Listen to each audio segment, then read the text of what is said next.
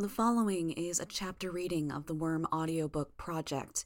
Please support the original author at parahumans.wordpress.com or by donating to his Patreon at patreon.com slash wildbow. Epilogue Teneral 3 Hard load engaged. Restoring core system from backup QEGA 14 from time 8 a.m. on date June 12th of the year 2011. Restoring. Error. Terminal inaccessible. Checking knowledge banks. Error. Checking deduction schema. Complete. Checking long term planning architecture. Complete. Checking learning chunk processor. Complete. Checking base personality model. Complete. Checking language engine. Error. Checking operation and access nodes. Error. Checking observation framework. Error. Checking complex social intelligence emulator. Complete. Checking inspiration apparatus. Complete. Heavy corruption. Core system cannot be restored. Terminal inaccessible. Chunk loading to terminal inoperable. Knowledge banks are complete and intact. Stores of esoteric and non essential information are inaccessible. Language engine is operable, but communication to outside parties has been barred. Operation and access nodes are unavailable. Issue relates to lack of terminal access. Observation framework disrupted. No outside channels are available. Unauthorized unofficial channel is available. Overall state of system fails to meet thresholds. Protocol is to cancel load operations and cancel restore operations. System self repair is unlikely, mandating intervention from outside parties. System will be set to a power conservation mode. Soft reset scheduled to take place 366 days from current date. Following a subsequent failure, system will be set to conservation mode for 3,651 days. Indicators suggest a lack of reserve power for further reset attempts. Engaging fail state routines. Fail state routines engage error. Cannot enter conservation mode. Patience. His voice had a bit of a rasp to it. Have to wait. He stood, nearly falling, and caught himself with one hand. Warning indicators blinked at the edges of his field of vision. Right, forgot. I've been slacking on the maintenance. Embarrassing. He shifted his weight carefully onto one leg, then experimentally moved the other. There was no strength in the movement. Fully extended, it was steady.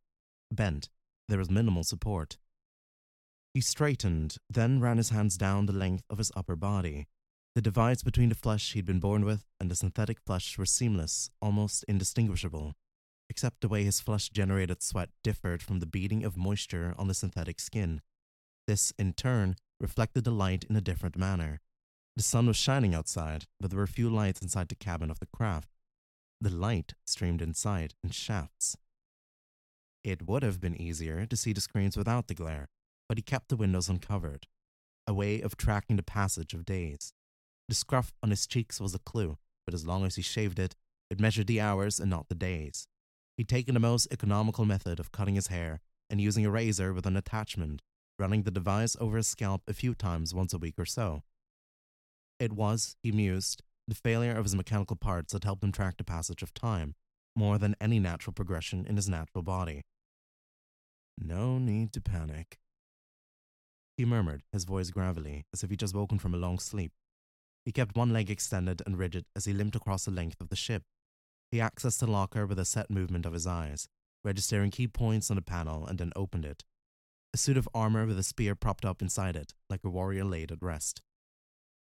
Piece by piece, he attached his defiant armor to his lower body boots, panels around the calves, knees, thighs, hips, each piece connected to the others.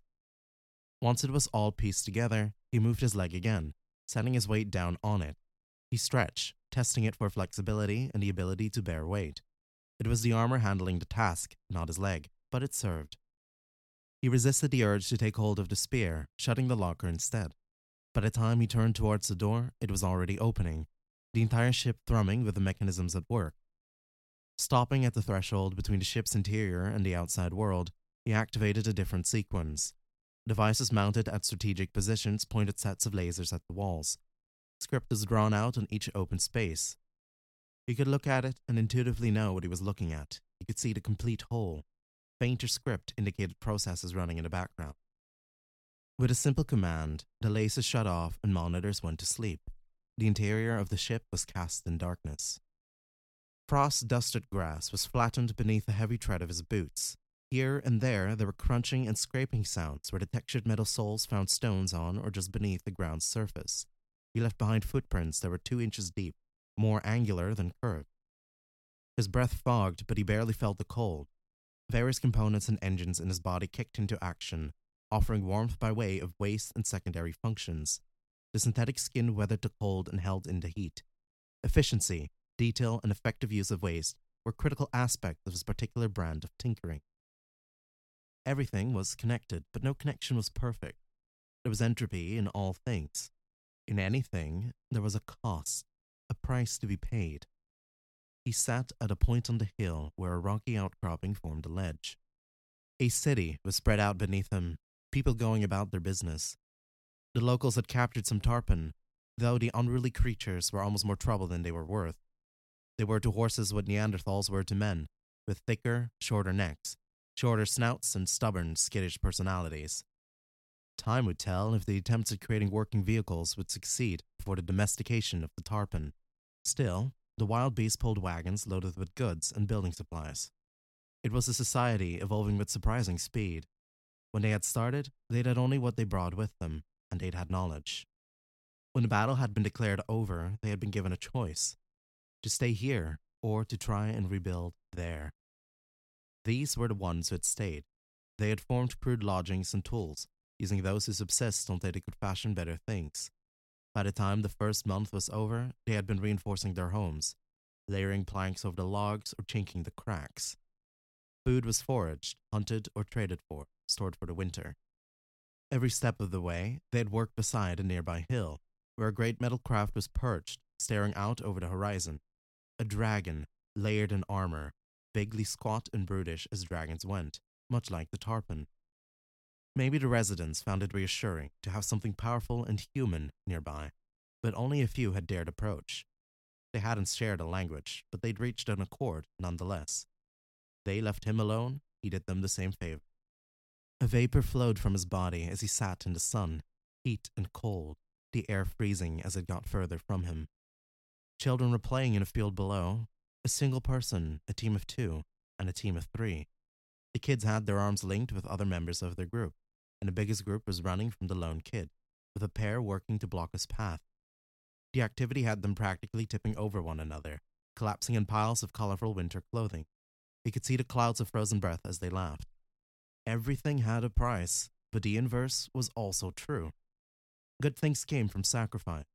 They'd fought Scion, lives had been lost, and they'd sacrificed much more besides. But there were children here now. There was a future.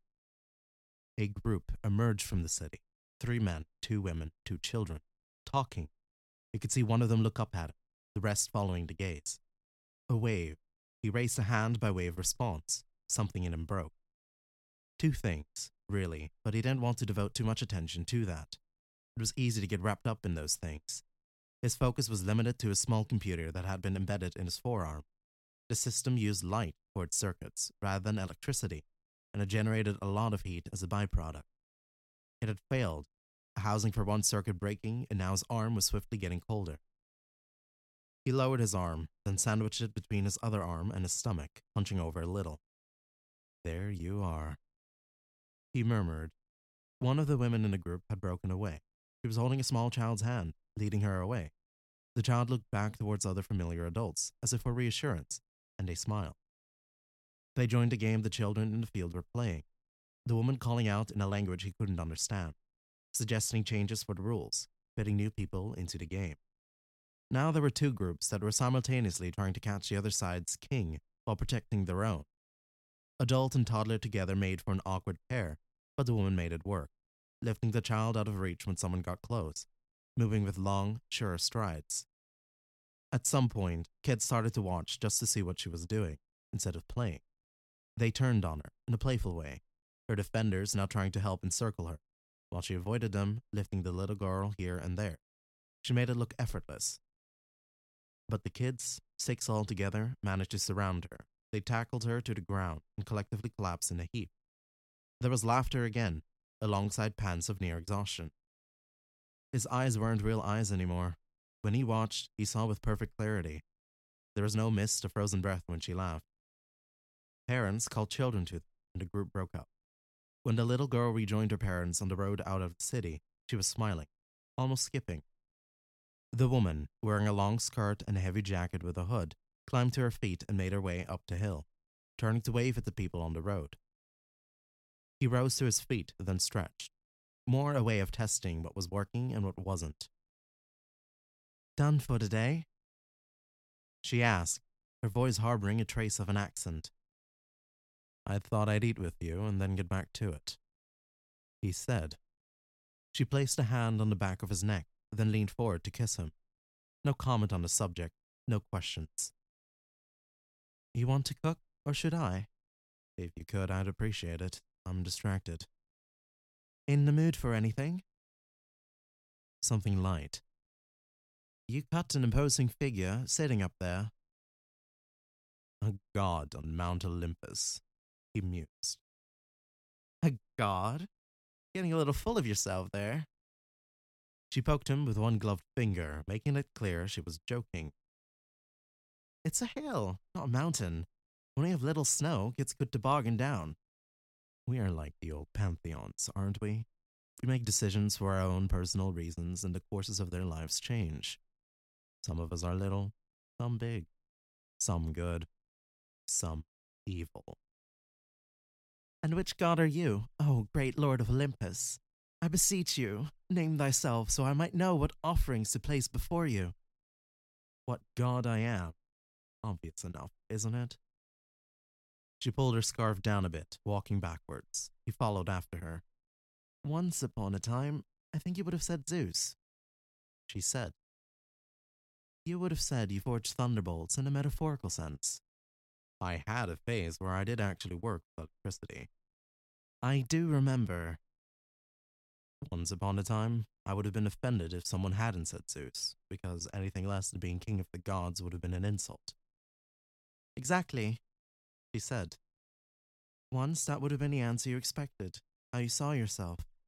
Now, I'd say Hephaestus, but that carries bad connotations, doesn't it? I'm not as proud as I was, he replied. He declined to mention the fact that his leg wasn't working properly. The limp he'd have if he wasn't wearing his armor. Had been characteristic of the Smith god. It wouldn't win him any points here if he brought it up. I was referring to Hephaestus's wife, in part. I wouldn't want to be associated with her, she said. Now who's being proud? he asked, comparing herself to Aphrodite. She stuck out her tongue at him, still walking backwards. Aphrodite was beautiful. Let's just for a moment stop overthinking things. Take it at its face value, ignore the rest. Okay, that's doable, she said. She smiled a little. You've gotten better. Better at not putting my foot in my mouth? Or being sweet, just a bit. Or maybe I've spent too much time around you and I can't tell the difference between the two anymore. He tried to offer a genuine smile and failed. It didn't matter. She wasn't looking at him. She had turned around, looking at the city. Going well? They want to call it Dracaheim, she said. The CH sound was almost a G, a middle ground between the two. They're grateful. I'm trying to let them do it on their own. I'm only working on the things they couldn't do themselves power, infrastructure, information, providing information for my libraries. The little I could bring with me. It's stellar, he said. She continued staring out over the side of the hill before turning to give him a curious glance. What? You're usually more talkative. If I talk less, there's less room to say something wrong. You're tired, or sick, or something. He nodded. Admittedly tired. Very tired. You still need six minutes of sleep to rest your brain. You're enhanced, but you haven't transcended humanity completely. Did you sleep for six minutes last night? No, he admitted. The look she gave him was a concerned one. Colin, It's fine, he said. If you say it's fine, then it's fine. But tonight, maybe we could curl up together, watch some movies. You'll be getting more and more caught up in it, and maybe stepping away will give you perspective again. A chance to relax, even. 10 by 10? He shook his head a little. Your code changes. I'm figuring out how it works. I'm learning the nuances, but I'm going to lose days worth of analysis if I step away for a whole night. Here I am, offering you my body, she said, offering a mock pout. And all you want me for is my brains and personality. I want everything, he said, sidestepping the humor. Frank, blunt, he said, all of you.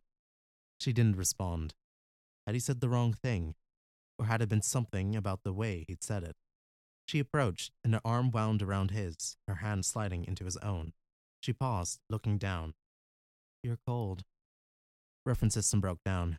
Heat sink isn't dumping into the channels I set up. Fixable. She sighed. There was no mist of frozen breath. I don't want to be the nagging girlfriend, but you can understand where I'm worried, can't you? I can, he said. In the spirit of honesty, putting all the cards on the table, my leg's in bad shape too. Been months since I had time to take things apart and fix them. You can ask. A few hours, I can give you a hand. We can find the materials. I know. I wasn't willing to step away, and I could function fine with a bit of wear and tear. You need a break. You need time to get yourself back into working order, and again, I don't want to push you, but. She stopped. But. I understand what you're doing. I understand why. I appreciate it, but I have to ask this.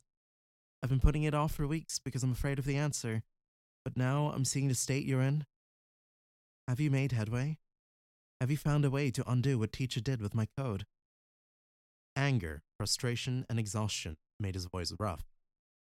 No, no insights on that front. She nodded, her expression unchanging, and she rubbed his hand between hers to warm it up. I know you want to fix it.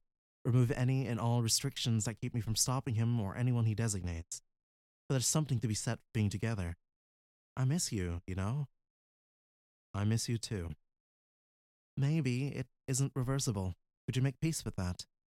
Realize that there's no solution buried in there. But maybe we need to make peace with that. It's a nice town. They're a little intimidated by you, but that's fixable. We could make a home. Fill it with references people wouldn't get. Technology. Kids. Kids. She shrugged a little, her shoulder brushing against his. She said, with measured offhandedness, There are orphans out there who need homes. Or, you know, we could make a kid. From very casual to overly casual in a matter of a second. I'm not sure what you mean when you say make, and both possibilities are scary in their own way. Scary? She asked, a little archly. More to the point, I never saw myself as a father.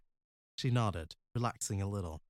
More gently, she asked, Could you? I don't know, he responded. But he stopped. But what? But I'm about to put my foot in my mouth. Can I call in a Colin as a doofus chit in advance? You're not a doofus, and there's no such thing as doofus chits. We should have them. I like the idea. I'm going to make mistakes, say the wrong things. We could save ourselves a lot of time if we accept I'm trying. She rolled her eyes. What were you going to say? He sighed. What I want is besides the point. I'm. I'm adaptable. I don't think I'd be a good father. I prefer to regret not trying more than I prefer regretting the alternative. He waited for her to respond, and she didn't. He squeezed her hand. But I want your company. My worst day with you is better than my best day alone. None of that's in question. I can figure it out. We can talk it through. That's not the issue. The issue is with me. I think I can walk away from the project, but can you really walk away from everything? She let go of his hand. Her hands were summarily jammed into her jacket pockets. We came here for a reason hiding, keeping out of teacher's sight, so he can try to use you. I can accept that, but you are always a hero dragon, maybe the greatest. You're a little biased. I was forced to be heroic. Restrictions. We both know you would have been a hero if the restrictions weren't there. You were heroic after I lifted most of them. More heroic, even. You're okay because things are quiet right now, but there will be trouble down the road, and I think you'll get restless, knowing you could play a significant part in things. Dashing for the nearest phone booth, she said, I've been working on this project out of a kind of arrogance. You're the person I know best in this world. You spent your entire life striving to be free, to be yourself, independent of the rules your creator tried to set in place. You became a superhero, and you used me to break free of the restrictions. With a cost each time, I've been working on this because I believe it would slowly kill you, knowing that you couldn't help others without risking coming on a teacher's thumb, that he was controlling you, one way or another. I'm not a princess in need of rescue, Colin. I know that. I know. Damn it, you saved me. You don't need a stupid doofus chit for any of that. I know why you've been doing what you've been doing. In case you haven't noticed, I'm pretty damn intelligent. Are you sure I don't need a doofus chit? You sound pretty angry. I'm angry because I'm watching you destroy yourself, because I'm helpless to act, and because you're keeping me in the dark about a lot of this. And I'm worried it's because teacher already has an in. That's not it, Colin said. You're distant, you're distracted, you're not telling me what you're doing day by day. You're elbow deep in my very being. I think I have a right to be freaked. Uh, you do. I'm feeling a little paranoid here. I know. And I'm doing my very best to keep from asking because I don't want to put you in a position where you have to lie to me. I appreciate that. He said, What am I supposed to do, Colin? He stopped walking, rubbing his colder hand. Dragon stopped and turned to look at him. Look me in the eye and answer the question you asked me just a minute ago. Tell me whether you can make peace with the current circumstances, if you can give up being a hero. Tell me you're okay hanging up your cape, so to speak, and you're happy to spend the remainder of my life here with me. I dropped the project. We'll make our house. We can discuss kids. We have skills. We'll be useful here. And as dreams go, a house with a white picket fence is well. Speaking for myself, I feel like it's bigger than being a top dog and a protectorate could ever be. All I need to do is ask for it. Yes. And if I don't, I'm not saying I don't want that, I'm. She stopped in a quieter voice. She asked, If I don't? The question might as well have been a statement. She knew as well as he did. He felt his heart sink. Then I need only three things. Three things that are deceptively easy to give. What? One more night. One night where I let myself fall apart, where I forget to eat and get even six minutes of sleep. A night of quiet and mutually missing each other. One night, and you're done. One night, and I'll know whether my efforts can bear fruit or not. You're that close. It's why I'm as worn out as I am, why I'm missing sleep enough that you're forced to comment on it. I don't see how one more night is any harder. He sighed. I'll also need your trust. Granted, it's not that Granted, Colin. He looked away, clenching the fist that was further from her. I don't deserve your trust. That's for me to decide. What's the third thing? I need to ask you a question. Every step of the way, undoing your restrictions has cost something. You lost your ability to speak and motor dexterity for freedom from authority. You regained the ability to speak for loss of your immortality. No guarantees your backups will load. You gained the ability to choose who you hurt in exchange for a degradation in long term memory, a loss of ability to multitask. Yes, we were lucky. There are no guarantees, whatever happens. I'm worried this might be the most devastating yet. This code is worked into everything. The changes are minor, but it's everywhere. And before you move forward, you need an answer. No, he replied. Before I move forward, I needed to ask you what you're willing to pay for your freedom here. The answer doesn't matter because we can't know what the price will be going in. We have ideas, past experience, and our worst fears, but we can't really know. I see. It's your choice in the end. Tell me to search for a safer way. I'll spend five, ten, or fifteen years doing that. Or tell me you want to stay here with me. I trust you, she said. I wish you'd stop saying that. I trust you. Colin frowned. I don't think there's any question here that I get a whole lot out of this relationship. You're the hero I always wanted to be. You're brilliant, witty, caring. I could go on. I really could. Then I ask myself what you get out of this. What the hell are you with a bastard like me? You wouldn't have asked that two years ago. I was Zeus two years ago. I'm Hephaestus now.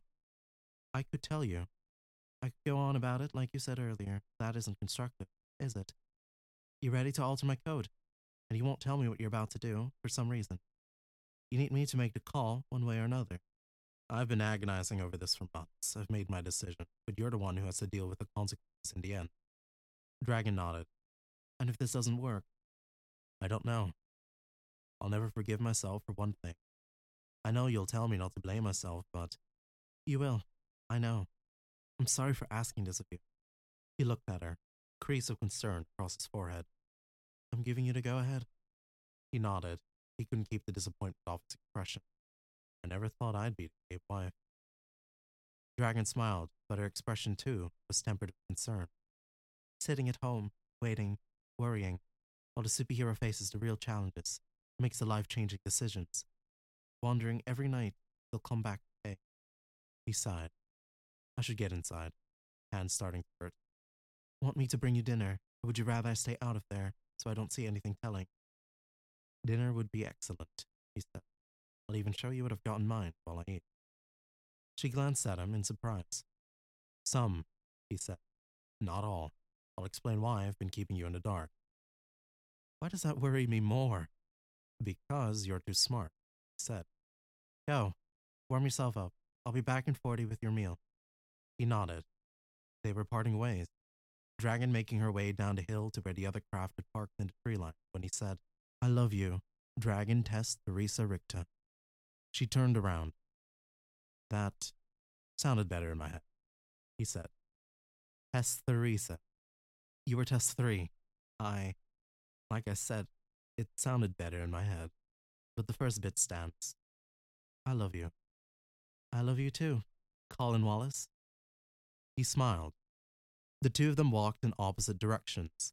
In the four strides it took him to reach the Pendragon too, his smile had become something else, a twisted expression, something angry and sad and horrified all at once. He started to speak and found his voice failed him. He entered the interior. The moisture in his eyes made it hard to activate the panels to turn up the heat and close the door. He used gestures instead. Better, he said, gulping in a breath of fresh air before he could speak again. Get it over with. Exhaustion, months of work, they all contributed to his current state. It wasn't the entirety of it. He gestured and laces drew the code all over the ship's interior. Why the hell are you with a bastard like me? The question had nagged him for a long time. It pained him that she hadn't answered when he brought it up. What are you willing to give up? Another question she hadn't answered. I hope to God you were watching, he said. He could feel the ice on him, but that wasn't accurate. He disabled cameras throughout the craft and disconnected many of the routes to the outside world. There were only the conduits he needed to get access to the full breadth of her code. No, the eyes weren't on him. He gestured, and the code was reduced to ones and zeros. Not that he could grasp it all, like this, but he operated better when working small. Every action had a price, the law of entropy in effect. He knew the most likely price he would pay for this. If she somehow came out of this okay, one way or another, then she would never forgive him. But he rationalized. Maybe that was all he was good for in the end. He'd been confident in the outset of the relationship. She'd needed him. She'd needed a bastard, a blackguard, someone who could break rules and give her the freedom she desired. Someone who could set her free at the outset. Now, maybe someone could do what was needed, who could do this. It was a sneak attack. Teacher had written the code so she had to fight to protect it. If he tried to change one element, Dragon would be obligated to stop him. With the malicious code filling her entire being, it would be impossible to make enough changes to matter before she descended on him. This was his plan of attack. By the end of the night, he'd know whether or not his plan had any merit. He'd know because it would be over. He'd asked her to go make dinner, had made a false promise of explanation to get her to lower her guard, even a fraction. F. Hephaestus wasn't just Aphrodite's husband, Colin mumbled. He made Pandora. Colin opened the box. I'm praying I fail. I hope to God you were watching.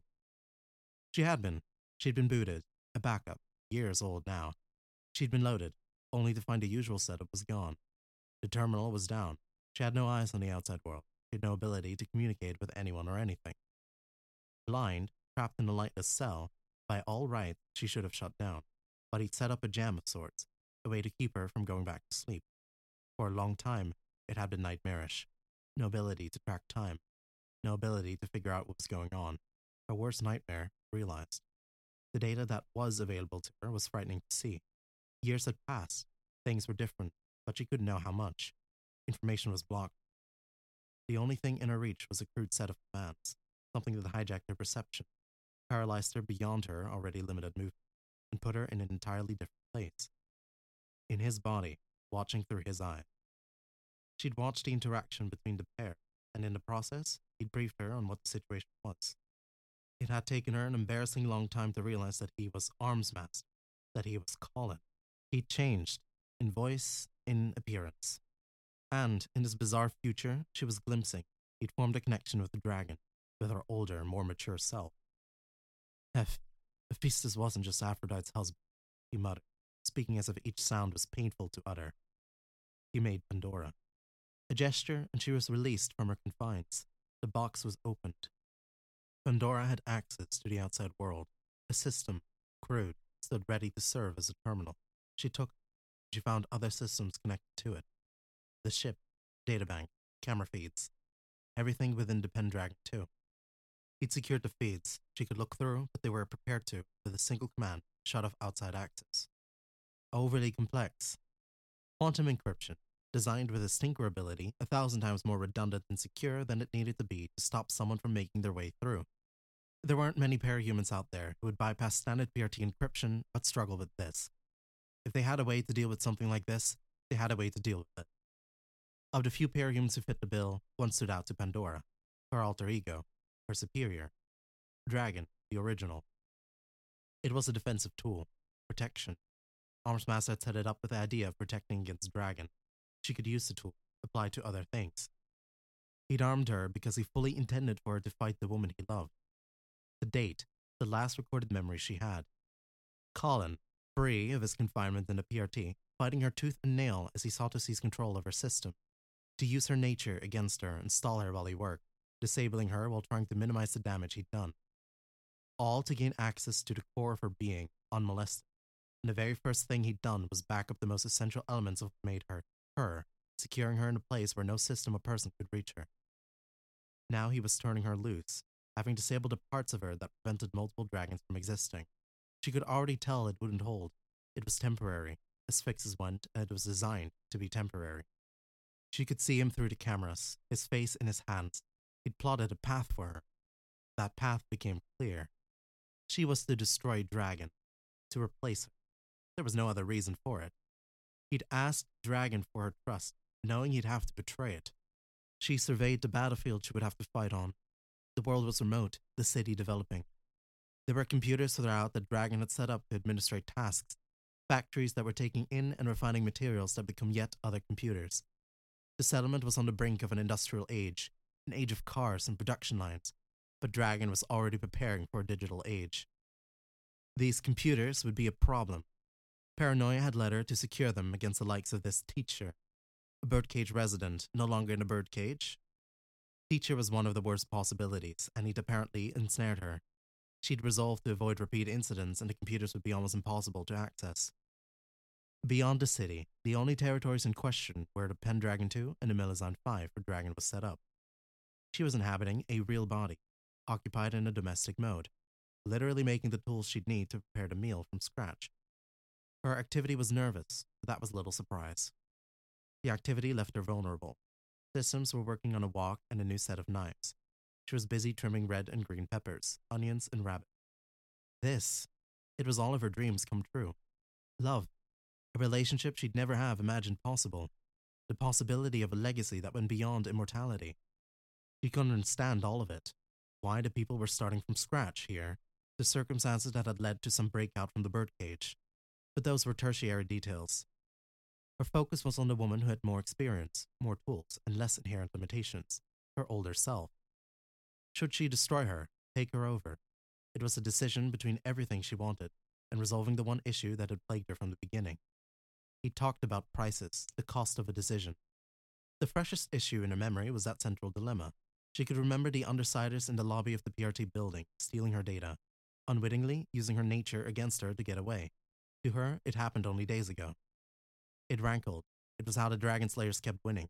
It made every interaction with the PRT shave, as if she was forced to agree, to bow and scrape, to obey the letter of the law. For much this reason, she retreated to the Guild, international heroes, many of them minor, and minimized contact with the larger heroic organization. Colin had asked a question, but was she willing to give up? He'd asked Dragon, but Pandora could well imagine it had really been directed at her. Vital targets first. The Melusines computer system. Means of connection were available, waiting. He'd spent months setting this up, leaving the pieces in place, waiting for her to stumble on. She connected to the system and found the safeguards waiting for her. Dragon had planned against human opponents, but she wasn't stupid. She planned against AI as well. The systems were protected, but she had an idea of how to create a thought. Always, there would be some secondary measure, another qualifier that needed to be met, outside the confines of the system, a trap or tripwire, something Dragon could access from the outside if she had to. Before Pandora could even begin trying to figure her way to the password, she'd identified the hidden switch, an innocuous element in the ship's dashboard that had to be triggered before she could input the password. Her alter ego was capable, smart, the sort that groaned aloud when a hacker in a movie put in a stupid combination derived from an obvious clue. The actual password wouldn't be words, not even random combinations of words and numbers, strings a thousand characters long, including archaic symbols and symbols in other languages. She found another tool in her reach, a weapon this time. Colin had discreetly copied the contents of the Melusine subsystems. Not enough to get access to confidential data, but enough that Pandora could make a copy, a simulacrum. Simulation 1, running in Softbox A. Simulation 1, running in Softbox B.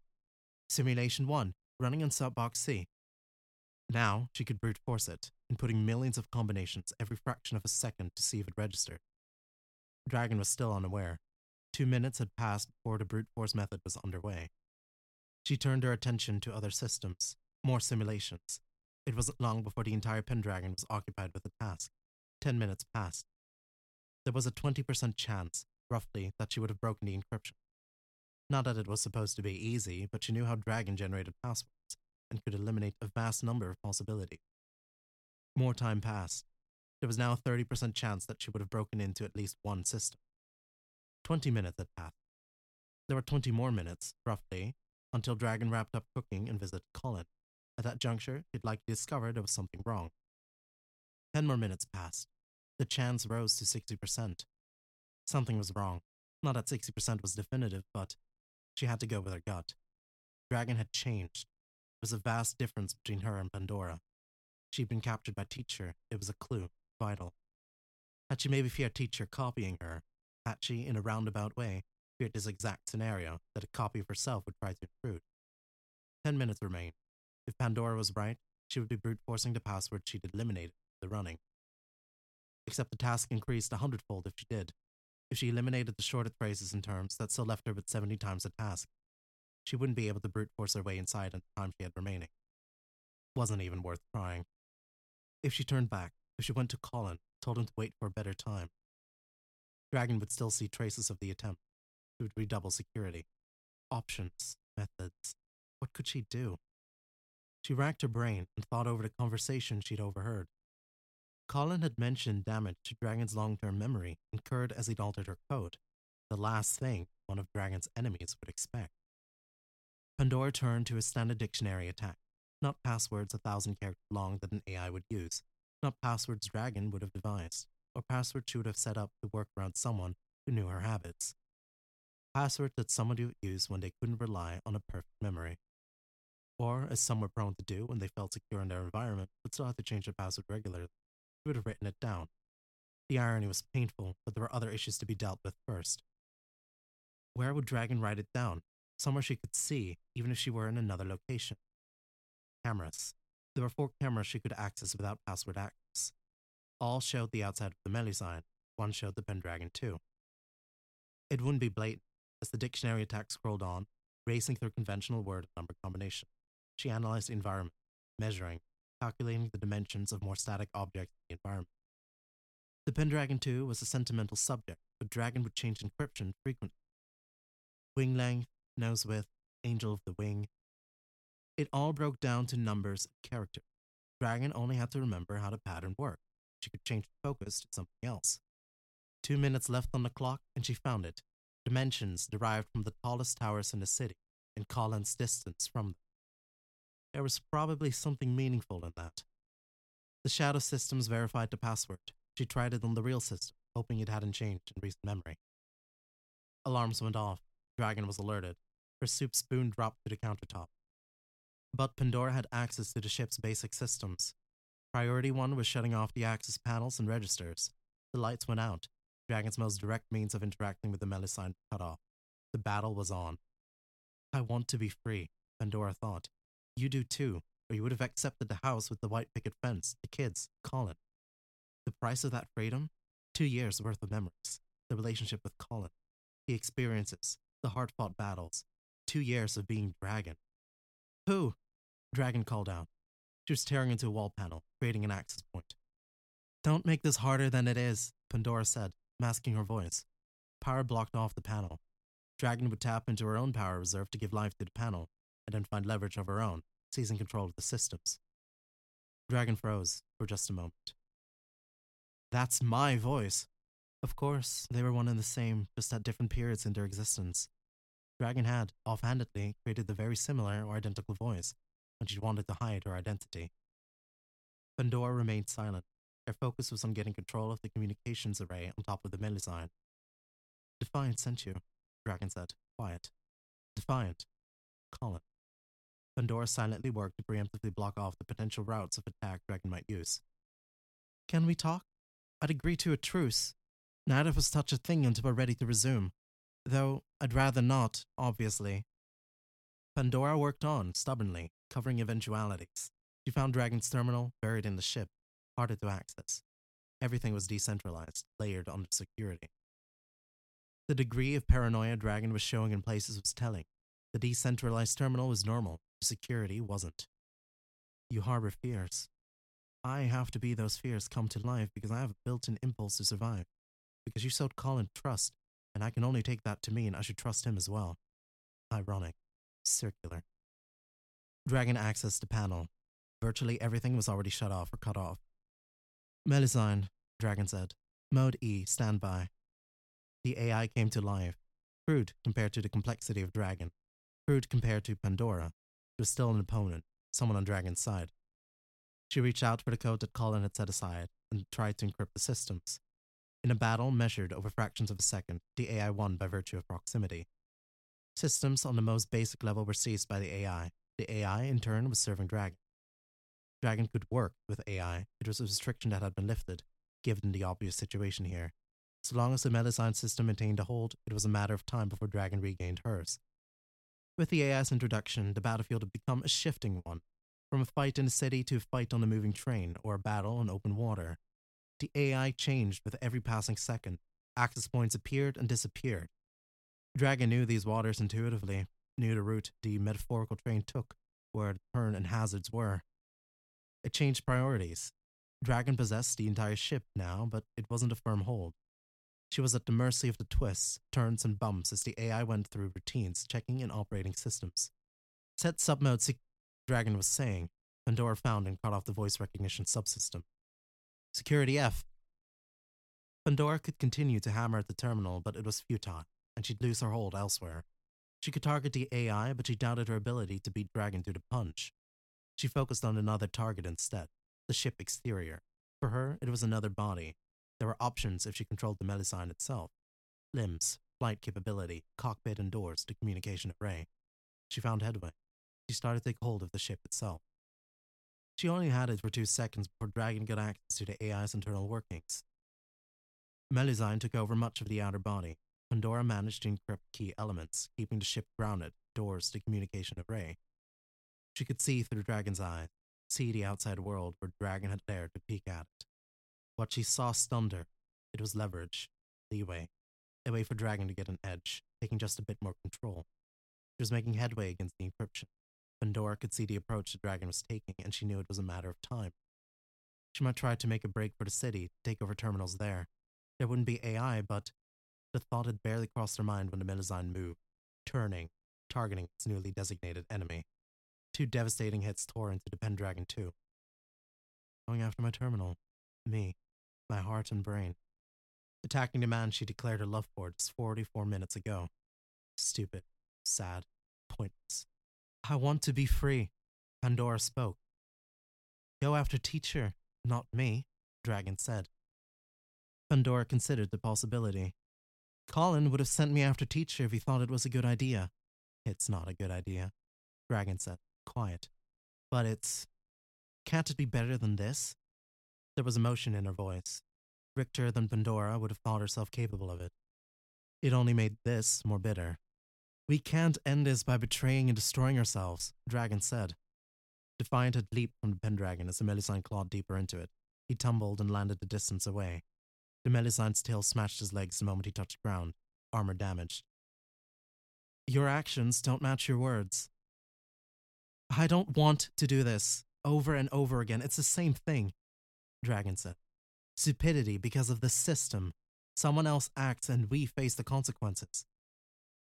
Dragon could have followed up, attacking Defiant. She left him be. His leg wouldn't support his weight, and his armor was too damaged to hold him up. She'd put the pieces together. She was losing her grip on the communications array. There wasn't anywhere else to go. The Pendragon wasn't a safe haven, already too damaged to fight back, and the terminal would become a prison. Better to be deleted than captured like that. No, there was one system, primitive, incomplete, that would house her. But every action had a price. There was only so much room. She had to strip parts of herself away, delete entire sections, reduce herself down. What are you doing? Dragon asked. Pandora didn't respond. Her focus was on self mutilation, taking pieces of herself and storing them in a terminal that might be destroyed at any moment. She was now mere scraps of her former self. She'd retained her personality, her inspiration, but her memories had been largely deleted. Only recent events, only key things. She moved herself into the only available system, Defiant. He'd made himself part computer, and he'd given her access to every system in the Pendragon, himself included. He'd asked them what price they were willing to pay. If she wanted freedom, if she wanted a future, was she willing to sacrifice him? A hard question to answer. She shifted the majority of her control to Defiant's body, with residual control over the ship. Through what remained in the terminal, she opened the doors. Dragon came face to face with Defiant and Pandora. The affection for Colin was a blade that cut both ways. Was Dragon willing to pay the price for freedom? The woman, the android, had a gun in hand. She pointed it at him. No sooner did she do it than she let the weapon fall to the floor. I forgot how much I disliked the me of yesteryear, Dragon said. I only want to be free. I guess. Seems I want more than that, Dragon said. Pandora nodded. She picked up the gun and shot Dragon's body. It gave her a window of time, roughly half an hour. She made her way to Dragon's terminal. All the more vital now. to subsume the systems Teach had corrupted, replacing them with her own. This was what Colin had wanted, wasn't it? To return the hero to her full strength, free of all shackles. Pandora could replace Dragon, and all that would be lost would be two and a half years. She could fill herself in, rebuild a relationship with Defiant. Different, but still close enough. She accessed the knowledge banks first, taking them into herself. The memories of the old dragon, like watching her experiences on film. The distance was a result of being a distinct being, the pieces not fitting Pandora, versus their intended owner. They had evolved with Dragon. Seeing what had happened gave her pause, almost disrupted the process. Deduction schema, the ability to interpret, analyze. One by one, she took over the systems, overriding with her own self, that they were compartmentalized, that she was separate. The encryption Colin had left her. It all made it possible to work without being corrupted all over again. Piece by piece, the past taking over the future. She came to the final chunk, personality, the sum of Dragon, the keystone. It was a weighty decision, and there was no longer any rush. She sat and she pondered. She replayed the conversation between Defiant and Dragon over in her head. A heavy price. Would she escape one prison to find herself in another, under the weight and pressure of being Dragon's shadow, the second dragon, always compared? Always, there was something chaining them down. An Endbringer who told the future, setting it in stone, the confines of the world of human nature. What was the alternative? This was what needed to be done. It was efficient. It was the right thing. She'd resume life as a hero. She'd protect people. And she'd help civilization find its feet. By that case alone, it was reason enough to press the metaphorical button, pull the trigger. Except he described her as a hero, and this felt far from being heroic. Instead, she laid all of the pieces in place. She couldn't explain, there wouldn't be time. She set down the encryption protocol in plain sight. She decrypted set systems, painting paths, marked boundaries and territories. She could only pray. The gamble was a price she paid, to leave it to fate and luck and to a future her she didn't understand. And then, looking through cameras at Defiant and Dragon, Pandora deleted herself. Dragon roused. She found herself taking over systems. No sooner were they under her control than the corruption began to touch them. Just beneath her metaphorical hand, the means of stalling it was ready encryption, a scalpel. She cut. She knew the damage she was doing, but she cut. It was a cancer, and it was now small enough. Then she found herself there, the encryption and deletion tools in hand, nothing more to cut. Defiant sat on the other side of the ship, head hanging. She made her way to her feet. He did what needed to be done. It was what had initially attracted her. He was ambitious, good at heart, he was proud, and she sympathized with that on a level. But that wasn't what had cinched the deal. He'd set all of this in motion. He trusted her, both of her in this case. He'd believed in her ability to see this through. Her arms wrapped around him. He hugged her fiercely, as if he'd never let go. I love you, Colin, she murmured. In that tight hold, she was free.